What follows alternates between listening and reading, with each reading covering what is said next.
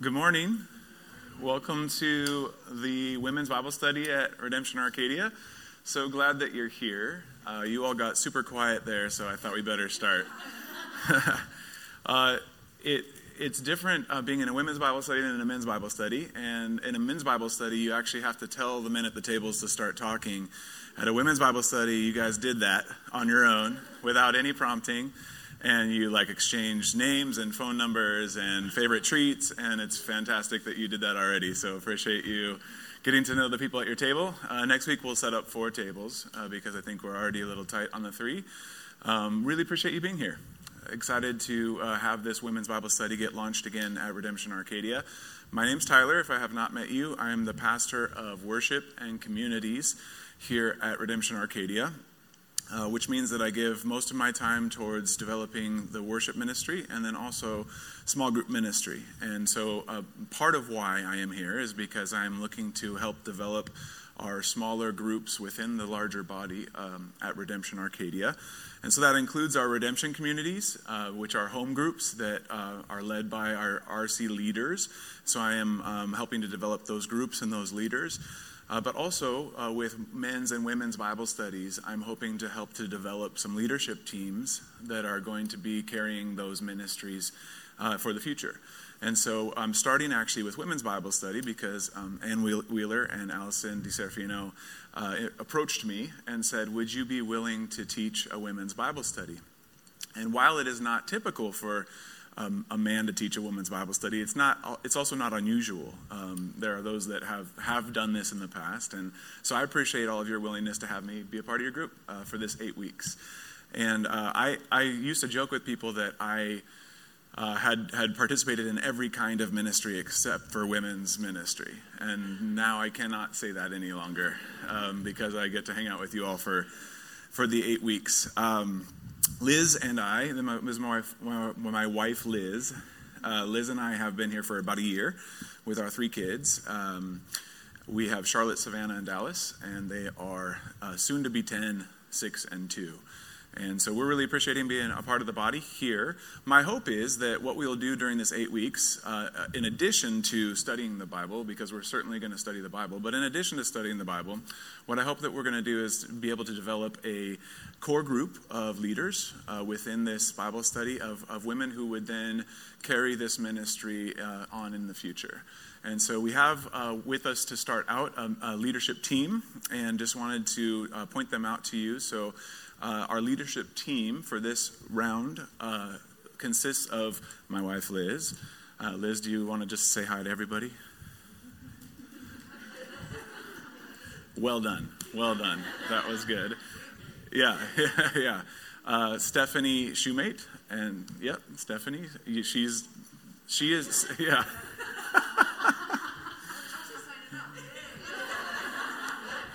That's good. The personality is already coming out. That's good.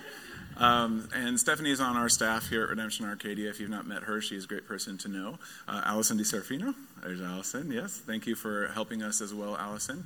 Uh, Ann Wheeler. Ann is on our leadership team this go around as well. And Malia Rogers. Where did Malia go? There's Malia right there. You were turned around. I couldn't see you. And so, this is our leadership team for this eight week study. Uh, one of the nice things about doing a, a timed study for eight weeks is that you, there's kind of an on ramp and an off ramp. You don't have to commit to the rest of your life being a part of this uh, women's Bible study, uh, but you can come for eight weeks, right? And so, I think it's actually a nice time period where we can spend eight weeks together, uh, then take a break, and then we'll resume again at some point after that. So we appreciate you being a part of this. And if any of you are interested in being a part of the leadership team for Women's Bible Study, uh, please do let me know uh, at some point during this eight weeks. We'd love to get you connected with our leadership team so that then the next go around uh, you can you can participate in that in that way.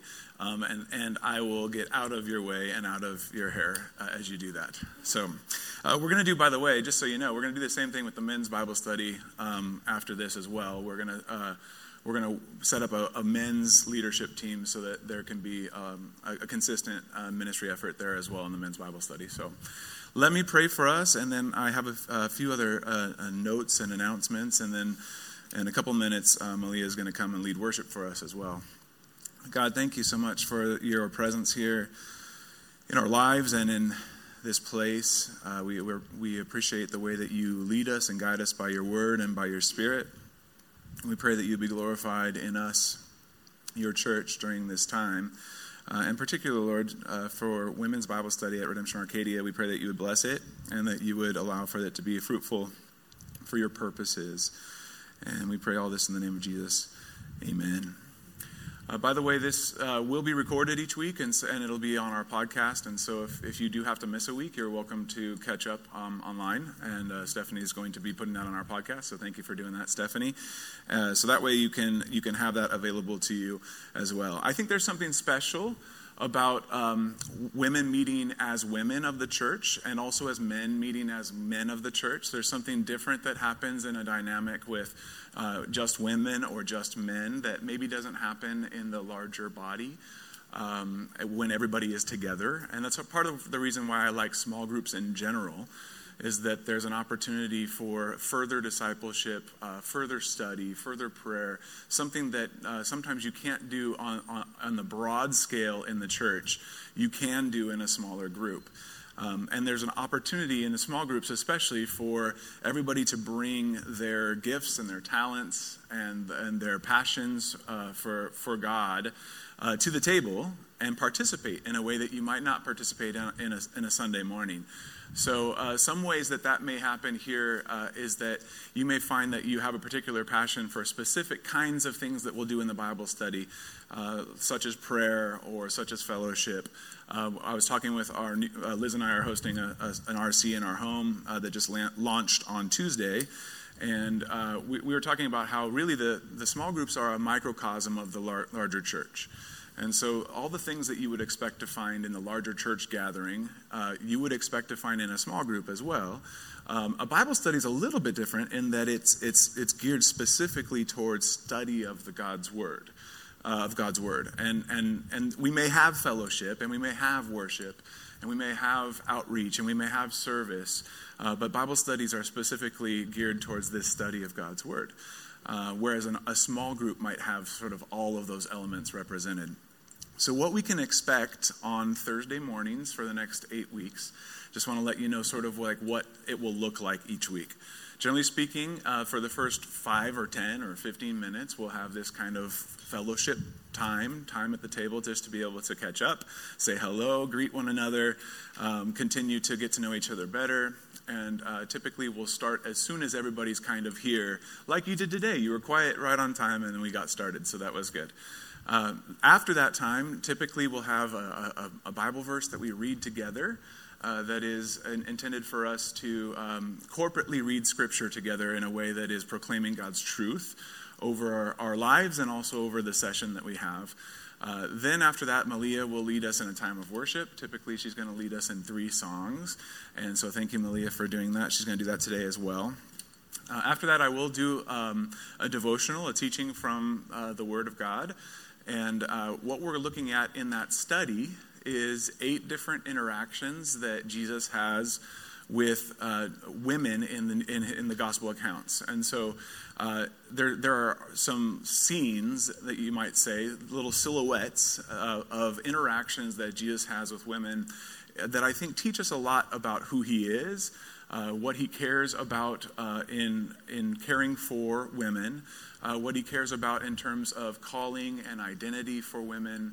And I think it's uh, these little silhouettes, these little scenes are really uh, going to be helpful for us. So we will look specifically at eight different interactions over the eight weeks of these uh, different silhouettes. And Allison is um, uh, helping me out with, with, with some of the content. Allison has, has talked a lot in the past um, um, at, at, women's Bible studies. Ann has been helping out with content as well.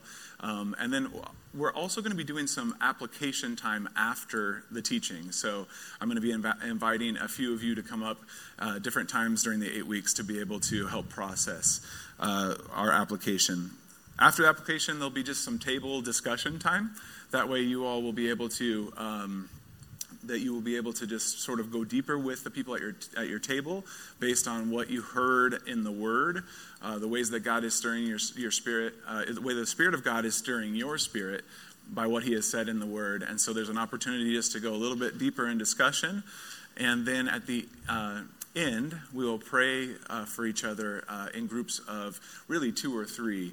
Uh, so that way it gives us an opportunity to really zero in on specific prayer needs that we might want to pray for for each other. So that's the plan about our sessions. Uh, sound okay to you all? Super cool. Uh, and again, thank you to Ann and Allison and Malia and Stephanie and Liz for helping me to think through a nice content order for us. Uh, one more thing that you might just consider is that each week there's a reading for the following week. And the hope there is that you'll just get an advance read on what we'll be discussing the next week. Uh, last night at our at our worship uh, theology of worship class, one of the things that we said is that it's actually really helpful for us as believers to prepare personally and privately for what we're going to do corporately. And so there's actually an opportunity when we come to church on Sundays uh, to prepare with a reading ahead of time about what's going to be what's going to be spoken that Sunday, or maybe you'll prepare by even listening to songs that we're going to sing. You might do that for this Bible study as well. Uh, read ahead for the next week so that you are preparing yourself for what's coming in, in the teaching the next week. And, and many of you probably already read uh, on a daily basis or a weekly basis in the Word of God, but we really want to encourage you to uh, continue to do that in, a, in an increasing way in your life. So that's the overview of what we're, we're doing. With that, uh, there's a verse uh, out of Isaiah 43 11 to 13 that's in your handout on that first page, and I want us to read this together as a corporate reading, as a corporate declaration of God's truth. Um, the idea here is that, that God is our Savior and nothing else will do. And we tend to we tend to try to put all kinds of other things in that place of, of what's going to save us, what we're going to hold on to, what our hope is in. Uh, but this, this passage is helping us to understand that God's, God, is, God is the only possibility uh, as being in that position of Savior over us. So let's read this together Isaiah 43 11 to 13. I, I am the Lord, and besides me there is no Savior. I declared and saved and proclaimed when there was no strange God among you and you are my witnesses, declares the Lord, and I am God. Also, henceforth, I am He. There is none who can deliver from my hand. I work, and who can turn it back? Amen. So, Malia, would you come and lead us in some worship?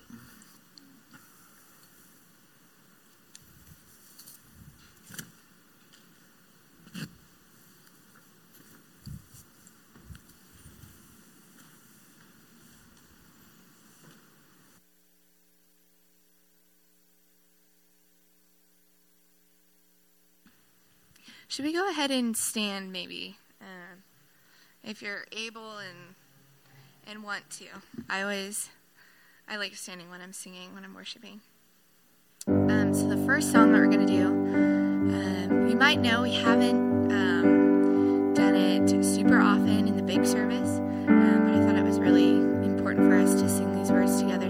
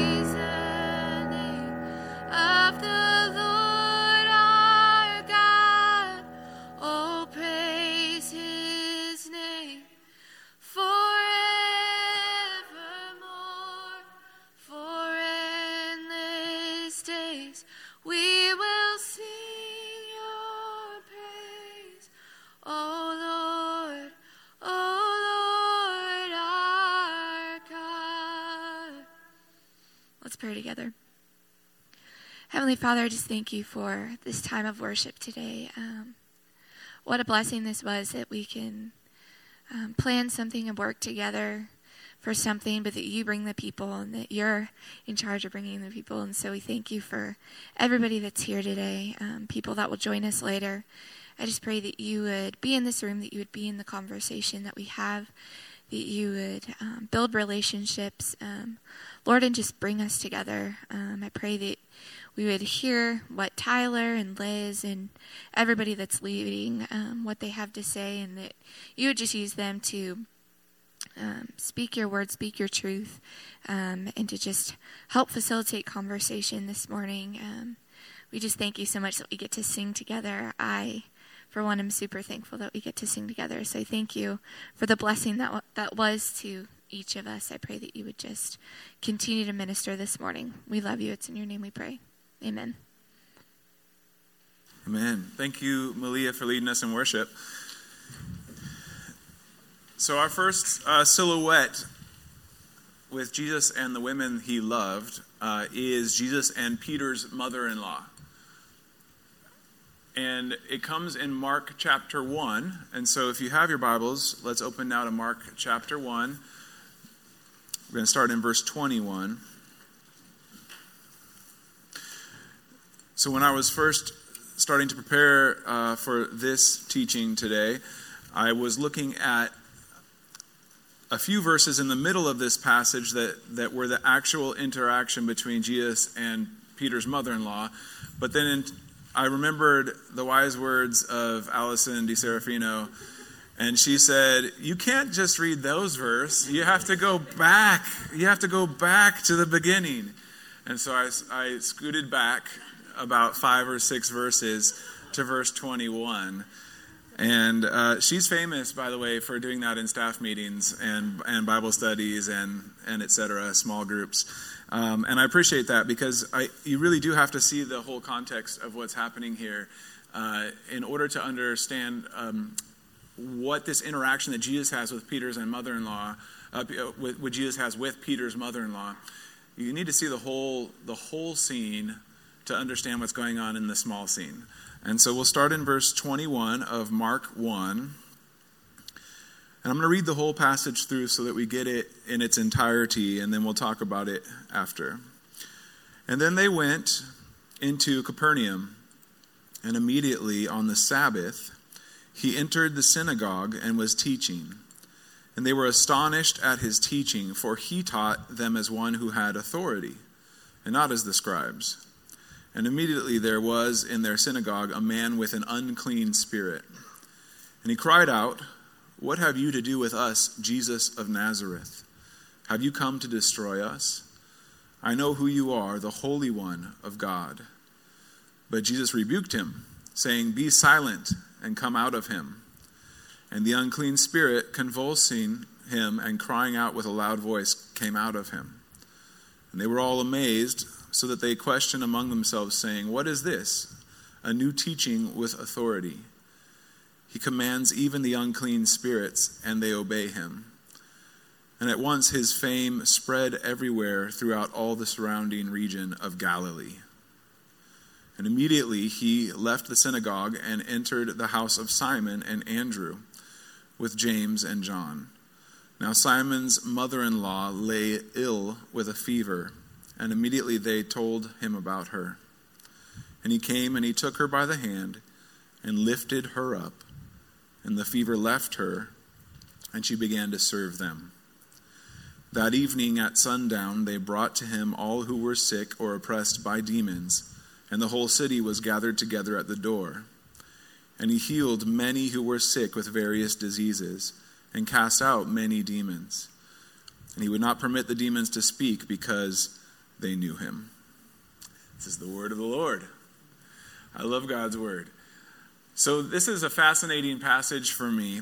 Uh, one, Jesus had just called his first disciples, and so he's just coming into ministry, uh, his, the, begin of, of his, the beginning of his ministry. Uh, so he's just started spending time with Simon and Andrew and James and John. And this is one of the first things that we see as part of his ministry. Uh, Mark, by, by many accounts, Mark uh, is the first gospel account that is, that is recorded. Most scholars think that Matthew and Luke and John came later than Mark. In fact, much of uh, Matthew is pretty similar to Mark. And many scholars also think that when Mark is written, uh, Peter, Simon Peter, has actually re- retold many of these events to Mark. And so, one of the reasons that I think this story ends up here in this way, you have all of these demons being cast out in the beginning of the ministry, that Jesus is coming with power and authority, and then there's this little silhouette of what's going on with Jesus healing this woman who just happens to be Peter's mother in law. And I think part of the reason that this shows up here is because Peter, for Peter, this is a personal story. It's something where Peter can say to Mark, this was something that happened immediately as the ministry was beginning with Jesus. He was healing all these, these people and he's casting out demons, and his fame was already growing, and there were all the masses, and yet he came to our house and healed my mother in law. There's, there's something there that tugs on my heartstrings in a way that is very personal. For, for Peter, this was not something that was just uh, something happening in the land and that Jesus wasn't something that, that, that Jesus wasn't someone who just had authority out there, but he was somebody who had authority in here, personally, in a relatable way, and specifically in this story for his, for his mother-in-law. And I take from that just immediately that that that Jesus cares for us personally, and though the, though he did come for God so loved the world, right? Though he does love the world, he cares for us individually. He knows us individually. And I, and I appreciate so much Jesus' willingness here uh, to not just go for the masses, but to show himself as a personal Savior. So let's look at the passage a little bit. And they went to Capernaum immediately out on the Sabbath.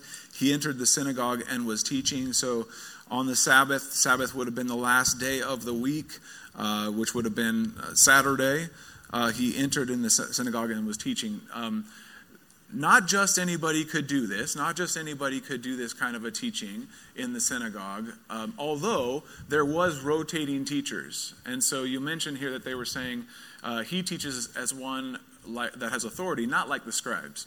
In other words, there are other people who would, who would teach, but this day there was a better teacher, a greater teacher. And that's one of the things that, that we want to acknowledge in this passage is that Jesus is indeed a great teacher. Uh, he's not only a teacher. Many people today want to make him into only a teacher. He was, he was a great teacher. That's who he was. He's not only a teacher, he is, as we've said already, the only Savior. But indeed, he is a great teacher. And the people that people were amazed at the words that were coming out of his mouth. Now, what I already would like for you to see that is developing is that Jesus, when he speaks, his word creates reality. His, his, his word is truth, his word is reality. And so, one of the reasons he's such a great teacher is that his words carry in them themselves the life of, that, that we, we have. His words in themselves created life, sustain life, and gives us life as well. And so Jesus is teaching in a way that has authority, not as the scribes. So immediately there's a difference between the word of God and the word of man. And many of us oftentimes spend our, spend our time running after the words of men or women. We, we spend our time running after what others will say. And there's a distinction here in Mark right away that Jesus is teaching as God, as, as, as someone who has this authority as God himself. That's one of the themes in, in all the gospel accounts is, the, is this idea that Jesus is not just man, but that Jesus is, in fact, God. And so they were astonished in verse 23, and immediately there was in their synagogue a man with an unclean spirit and he cried out, What have you to do with us, Jesus of Nazareth? Have you come to destroy us? I know who you are. Make no mistake, the demons know who Jesus is. There's no question in their mind about how this all ends. There's no question in their in their mind about about the authority of Jesus either. So it's one thing for us to say, yeah, yeah, you are God. We have that in this passage, and we have in this passage the powers of darkness saying, We know who you are. You're God. You're the Holy One. This is profound to me that the very first part of his ministry, he's being proclaimed by demons as God himself, as the Son of God. You would think that. you would think that Jesus, have, having just started his ministry, would have to sort of work his way up to having this kind of an encounter. But it happens like that. And the reason is, is that for many years, these demons have been working their kingdom on this earth. But the truth is that even they know that it's God's kingdom and not theirs. And I appreciate so much this, this being included right at the beginning of Jesus' ministry. Remember, Jesus had just been tempted in the wilderness. Jesus had just had the temptation of the devil, where, where the devil is asking Jesus to bow down before him. Jesus has already passed that test. So the, so the demons, having not been able to have conquered him in the temptation, know that he will pass the test and know that their, their doom is sure. This is encouraging to me because though we fight a battle in this life, even the enemy knows that Jesus wins. And sometimes we need some convincing. The things that we're going on, that go, going through in our lives, even today, that look like the, the darkness is winning. Even the darkness knows that Jesus wins in the end. And we can say that but to know that and experience it is really another thing. And I'm thankful for that that here in this passage and that truth in our in our lives. So Jesus re- rebuked him uh, because Jesus has authority to rebuke, uh, and says, "Be silent and come out of him."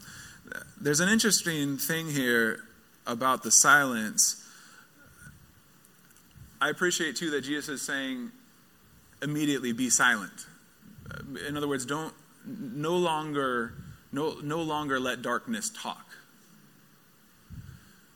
Because tar- darkness doesn't have the authority.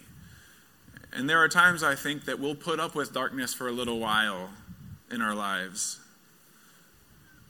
because it's not that bad, or we know that we can put it away later, or that we know that we can have control over it at some point. It's, I'm not addicted, don't worry. I, I, I, can, I, can, I can quit anytime I want. Um, it's just, it's just a, a, few little, it's just a few little words that I said that I shouldn't have. But Jesus is saying immediately be silent, not letting darkness have any space in his presence, in his life, in, in our lives. And I think there's a way for us to, to take from this that the Lord would like to, to squash any darkness that we have in our lives. We don't want to let anything fester underneath the surface. Verse 28, uh, verse 26, and the unclean spirit convulsing him and crying out with a loud voice came out of him. Now, I will just point out to you here is that, is that the convulsing is important because there's a connection between the spirit, spiritual and the physical.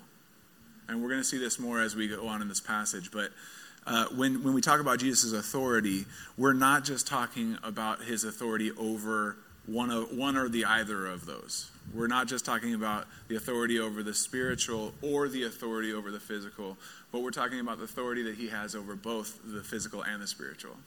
And that there's a real connection between those two things.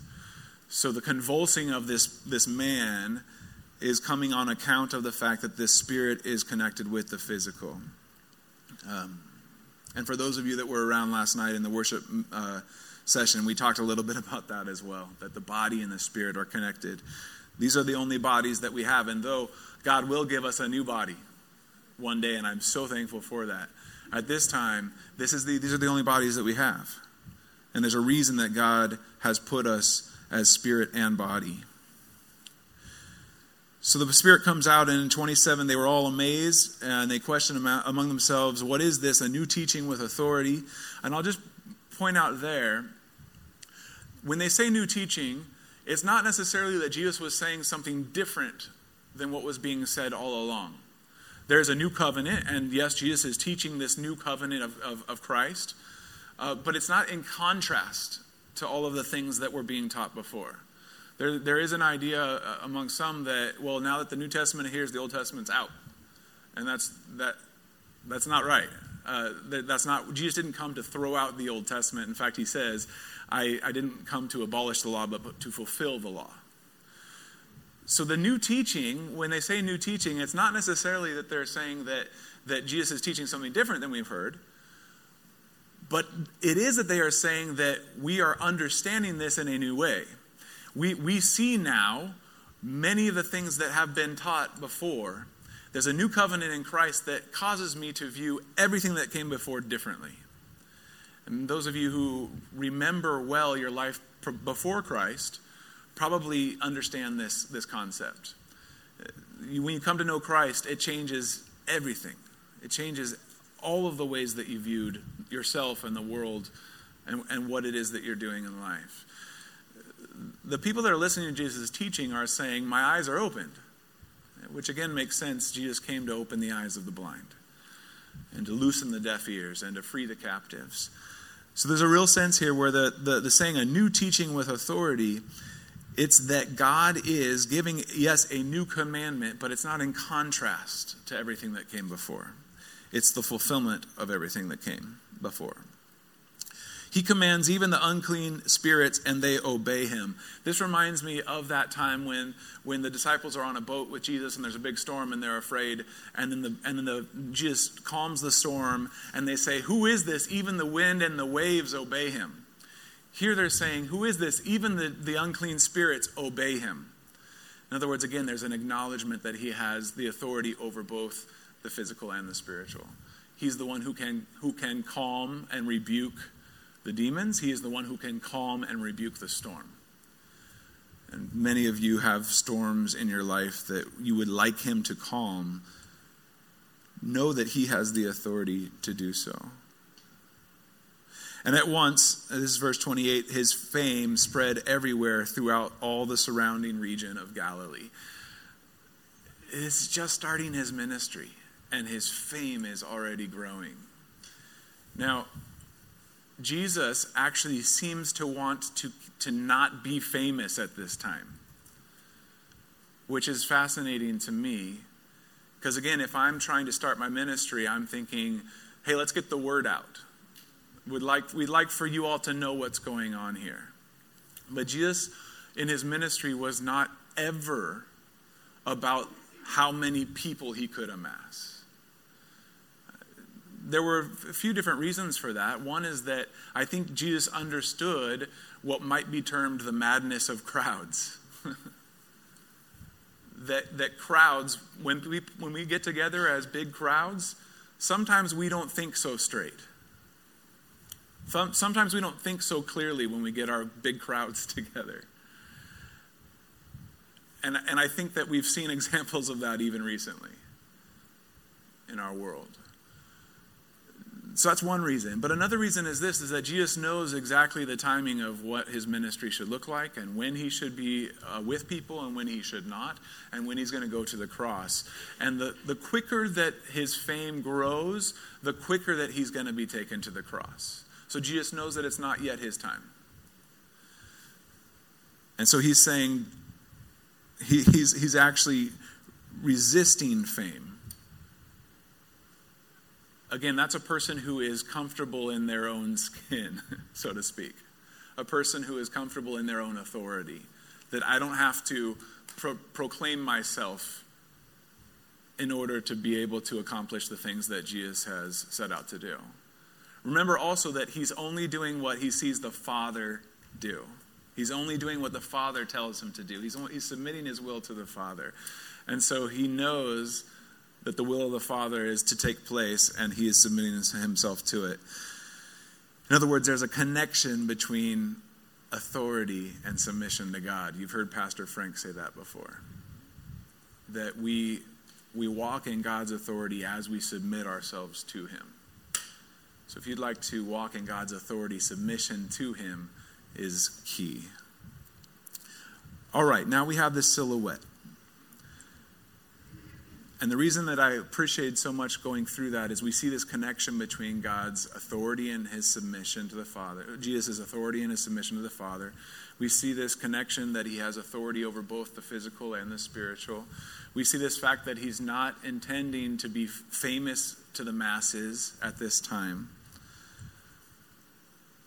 And yet his name one day will be the name above every other name, which it is even now. And immediately, verse 29, he left the synagogue. Uh, it says immediately there because he, he left because the fame was spreading. And, and you see this over and over again in the Gospels that he withdraws when the, when the crowds are, are getting too large. Immediately he left the synagogue and he entered the house of Simon and Andrew with James and John. And so we've got Jesus and his disciples going to Simon and Andrew's house. And there's a house call here, which I think is just super cool. That not only, not only is Jesus cognizant of the fact that it's not yet time for him to be with the masses, but that he wants to go take this, this to somebody's house. And that's a, that's a theme in the Gospels as well, that Jesus, the salvation came to their house. Uh, it's a reminder to us that our households need to be places where God's salvation is. Our households, our whole households need to be places where God's presence resides. And Jesus brings salvation to this house, at least at this point, in the case of acknowledging who Jesus is and his authority and his healing. Now, Simon's mother in law lay ill with a fever, and immediately they told him about her. Uh, I love that this is Simon's mother in law. Uh, because I think sometimes relationships with in laws are funny. And uh, I love my mother in law. good, good Dottie. Dottie, good old Dottie. I love Dottie. Um, hope one day she'll listen to this and so she knows. Um, and sometimes those relationships can be interesting dynamics as well. And I don't know if any of the rest of you have experienced the in law dynamic in a way that is interesting. Uh, I think the reason the in law relationship is so, I'll just, I'm not a psychologist or a sociologist or anything, but I think I can just speak to this for a moment. I think the reason that it's so inter- the in law relationship is so interesting is because we spend all these years being raised in one house and, and, and then when you spend time with another house, it's a different world. It's a different world than the one that you grew up in. And maybe some of you are in uh, situations like that where it's, it's more smooth. It, it can range, though, anywhere from being like just very smooth to being like very hostile. And it seems to me that the reason is because we have a certain expectation of what the house is like and how, how we behave what the space is like, how we spend our time together. And I think that this is interesting that it's Peter's mother in law that Jesus is coming to, to, to care for. Peter was a, a fisherman, he was one who was uh, making his business from catching fish. And now he has given that up in order to follow this Jesus. I can't imagine a situation where the mother in law is like, How are you going to provide at this time? Right? It doesn't say that, but I'm, I, I can imagine a situation where, where Peter's mother in law is, is like, Who is this Jesus guy? And why has my son in law now given up his practice to go follow him? And that dynamic probably is not lost on Jesus. So Jesus enters the house, and immediately they told Jesus about, about the fever. Now, there was a practice, I read a little bit up on this, a practice where if you had this kind of a fever in the time, there was a certain process that you would, that you would uh, partake in in order to try to heal the fever. And usually it took about three or four days. And each day you would have certain steps that you would follow in order to try to, to, to be healed. But with Jesus, these kinds of things aren't bound by our methods and our practices and our conveniences and the way that we would normally do things. And time and time again, Jesus is showing that his, he's not bound by our traditions which I am amazed by. And so Jesus comes in and he took her by the hand. Again, I love the personal touch that that there is a there's a, there's a physical touch that's happening there that we have all but let go at this point in our lives. I'm devastated by. There's a, a physical touch, takes her by the hand, and he lifts her up. And the fever leaves her, and she began to serve them. Immediate healing from one who has authority because he has authority. Did, at this point, he doesn't even have to, it doesn't say that he said anything. He may have, but just by the fact that he's God, remember, Jesus doesn't have to say anything or do anything to, to, to heal. There are times that he's not even near the person and the person is back home somewhere, and Jesus says, Yeah, your, your child is healed. Uh, he's not bound by our methodologies, but because he is who he is and he has the authority that he has, uh, this power and this healing resides in him because of his who he is. And so he takes her, lifts her by the hand. I also just love the, the language there that, that, he, that he lifts her up.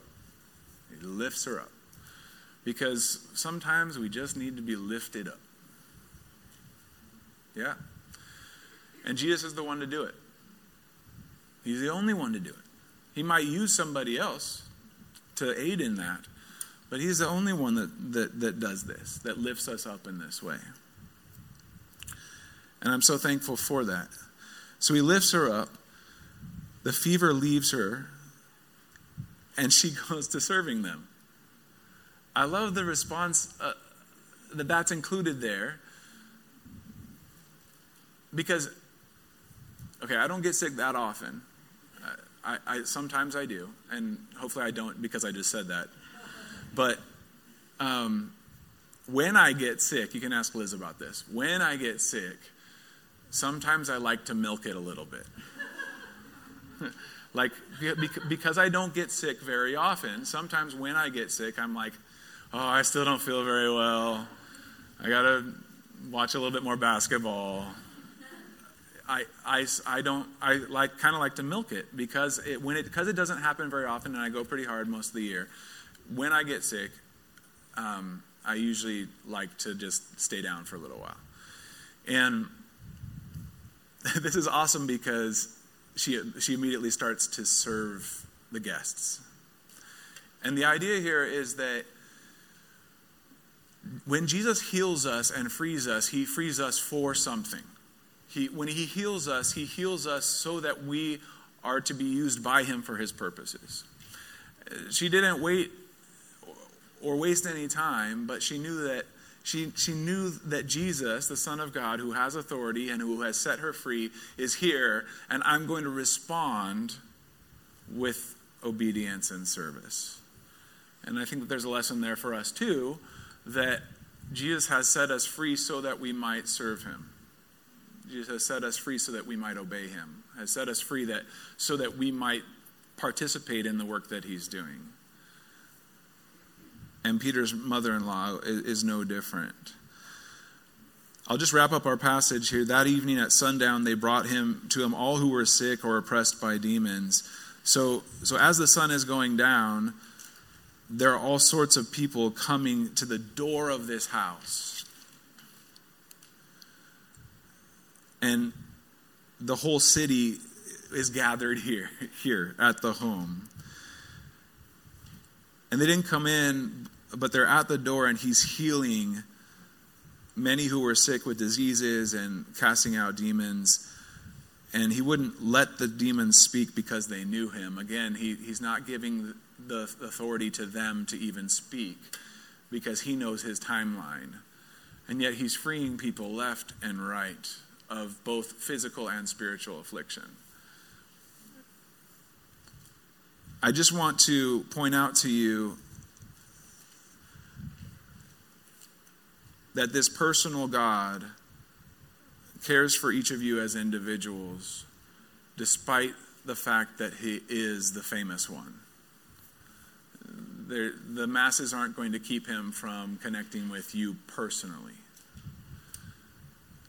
And I so appreciate this authority of Jesus over both the spiritual and the physical, and that He cares for us in this way. Let me just read for you uh, a passage here in uh, Ephesians 6.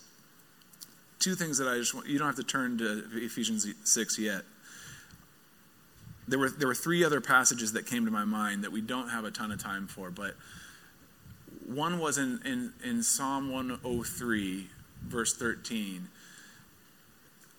it says that the Lord has compassion on those who fear him. And I thought to myself that, that if, if I want God's compassion in my life, there's a connection there with me fearing him. Which doesn't mean the same thing as, as, as sort of being af- afraid of him, although, although there's a connection there because there are many things that we fear but if we fear God above anything else, we won't be as afraid of the other stuff. He has compassion on those that he fears, or that, that, that, that we that fear him. And if I want God's compassion, it starts with a proper understanding of who he is and his authority. A, a second thing that I thought, thought through uh, was this concept that our battle is not against flesh and, and blood. And so let's read that real quick in Ephesians 6.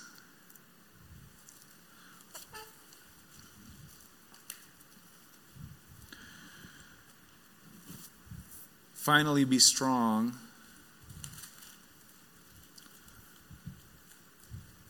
In the Lord and in the strength of his might. Put on the whole armor of God that you might be able to stand against the schemes of the devil. For we do not wrestle against flesh and blood, but against the rulers, against the authorities, against the cosmic powers of this present darkness, against the spiritual forces of evil in the heavenly places. Therefore, take up the whole armor of God,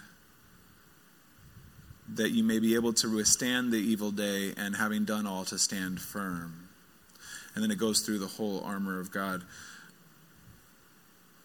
I think it's important for us to understand that our battle isn't isn't just what we can see and these physical realities that we deal with, but there, there's a deeper battle that wages war that is spiritual. And we praise God because He has authority over both the physical and the, and the spiritual. This time, I want to invite Liz, uh, if she would, uh, to just share a couple of, of follow up comments. Um, my thought with this is just that each week we would hear from somebody um, to give a, just a little bit of like further thoughts on application. And uh, so, Liz, I don't know if you have something to, to look at there, but as you read this passage, what are some things that, that really um, jump out to you regarding God's authority and the physical and the spiritual, the personal nature of his his relationship with us? What, what stands out to you? Yeah, well, thanks for letting me talk. I've got a microphone, so you don't really have a choice, do you? Just kidding. Um, you know, I think we tend to try to split up the physical and the spiritual a lot, and um, put this thing in this box and this thing in this box, and just pretend like they're not related, and that's just clearly not true. I, we see that first with the demon possessed man, you know, running into the building. Obviously, the demon is spiritual, and yet it's impacting him physically. And I think that's really powerful to recognize how much the spiritual does truly impact um, the physical. So I'm just going to look at my notes for a minute here. Um, Jesus cast out the demon which is spiritual in nature, and the man is restored and the man is made whole again, both spiritually but also physically. Um, we don't, I don't know how many of you tend to see demon possessed people, you know, running around. That's, that doesn't feel very common in our culture. Um, and, but it was more common in their culture to see that and to witness that. And that impacted the person physically. Um, they couldn't, you know, interact with society in a normal way. They were just completely overcome by this spiritual being. So it's really important that um, that we recognize how powerful the spiritual is to our physical. And did you have a comment? Yeah, no, I think that's I think that's super helpful that we do try to divide we we try to divide those two things. No, this is just a physical problem or this is just a spiritual problem, but we're not taking into account the the entirety of, of who we are and, and how God's made us. Right. That's helpful. Um, and then just that our physical actions can sort of re- reversely also impact the spiritual. So, um, for example, if I'm having a hard day emotionally or a hard day spiritually, and I'm just sort of, you know, grouchy. I can do things physically, like speaking, using my words. Ann and I talk about, a lot about this. Using my words to proclaim God's goodness, using my words or my voice to sing in praise and in worship. And I'm doing sort of these physical acts, but that impacts me spiritually. That changes um, how I think, how I feel.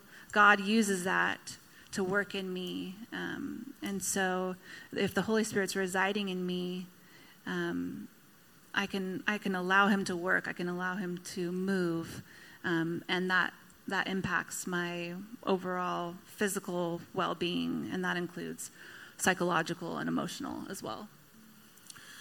Yeah, we, this was something that actually too again that we discussed a little bit last night at the worship thing is that the the way that we repeat praises on our lips is a formational thing for us where where as we're saying these things the reality of them sinks in to the rest of us. And and so there is there is a way where our physical does also impact the spiritual. I appreciate that too. What else? Anything else? Um, yeah you the second question was about um, the authority and the compassion being connected. Yeah, and yeah, I was yeah. thinking about that. Um, what if Jesus had authority but he didn't have compassion? Like, would he would he have bothered to heal anybody? Or what if he had the compassion but he didn't have the authority? It's like, you know, oh, sorry about your demon. You know, I don't know. Like, so there's just that that compassion and that authority together really fueled and empowered his ministry and made him just capable and able to do things on the spot. And I was thinking too, like, how intense would it be to be up here preaching and someone with a demon like runs in and starts screaming? Like, that's a pretty intense mm-hmm. situation.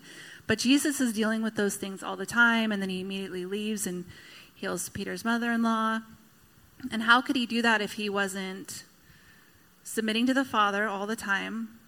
You know, he says, I'm, I'm always listening to the Father, I'm always doing what the Father tells me to do, and being led by the Spirit. So he's so connected to the Lord, to God at every moment. Jesus is so connected to, the, to God and the Spirit at every moment that he's able to walk in that authority and and just do things as they come up in just moment by moment and i just think that's really just incredible. Yeah. Yeah, and there's another picture of the Trinity that, that Frank's been talking about more recently as well. I mean, he's been talking about it for a long time, but specifically recently, I've heard Frank discussing this idea of the Trinity deferring to one another and submitting one another to one another in a way that is really a beautiful uh, thing. Yeah. Any, uh, did you have any thoughts about just the fact that that Jesus cares for like the whole person? Like, uh, there's there's a sense here where to me it seems like. Um, God wants God wants all of us, not just sort of our our physical self or our mental self or our emotional self. Like He wants the whole the whole package. Do you have any, any thoughts there? Well, I think that, like I said sort of before, it's we can't really divide and divide those things up.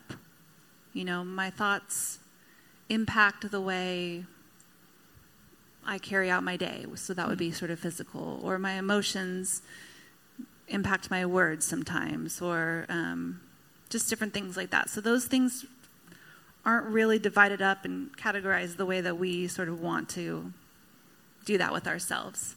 And I think obviously God knows that He created us, and so when He works in one, it it's like a domino effect to the other things. Hmm.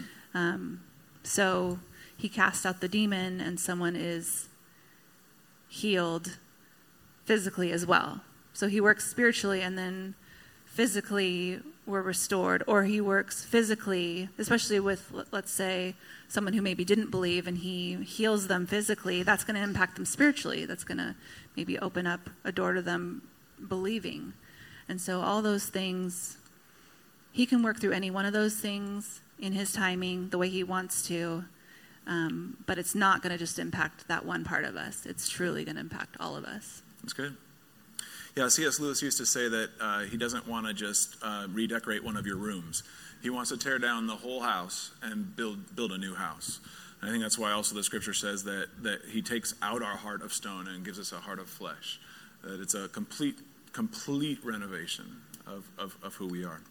Awesome. Thanks, Liz. I appreciate the, the, the thoughts. Uh, what I'd like to do at this point is give you a, about 10 minutes to, to speak together at your tables to discuss a little bit. And there's some options for some questions there that you might discuss.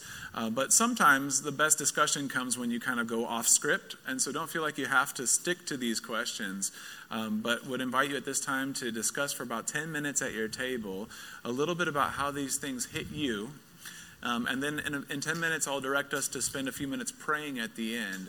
Uh, but want to also let you know um, that we've got uh, next week the uh, there's a woman who's a widow whose son has died, and that Jesus is going to raise the son from the dead. And so that's a, our passage for next week for you to look ahead at. But for now, 10 minutes to talk together, um, and then we'll pray together at the end as well.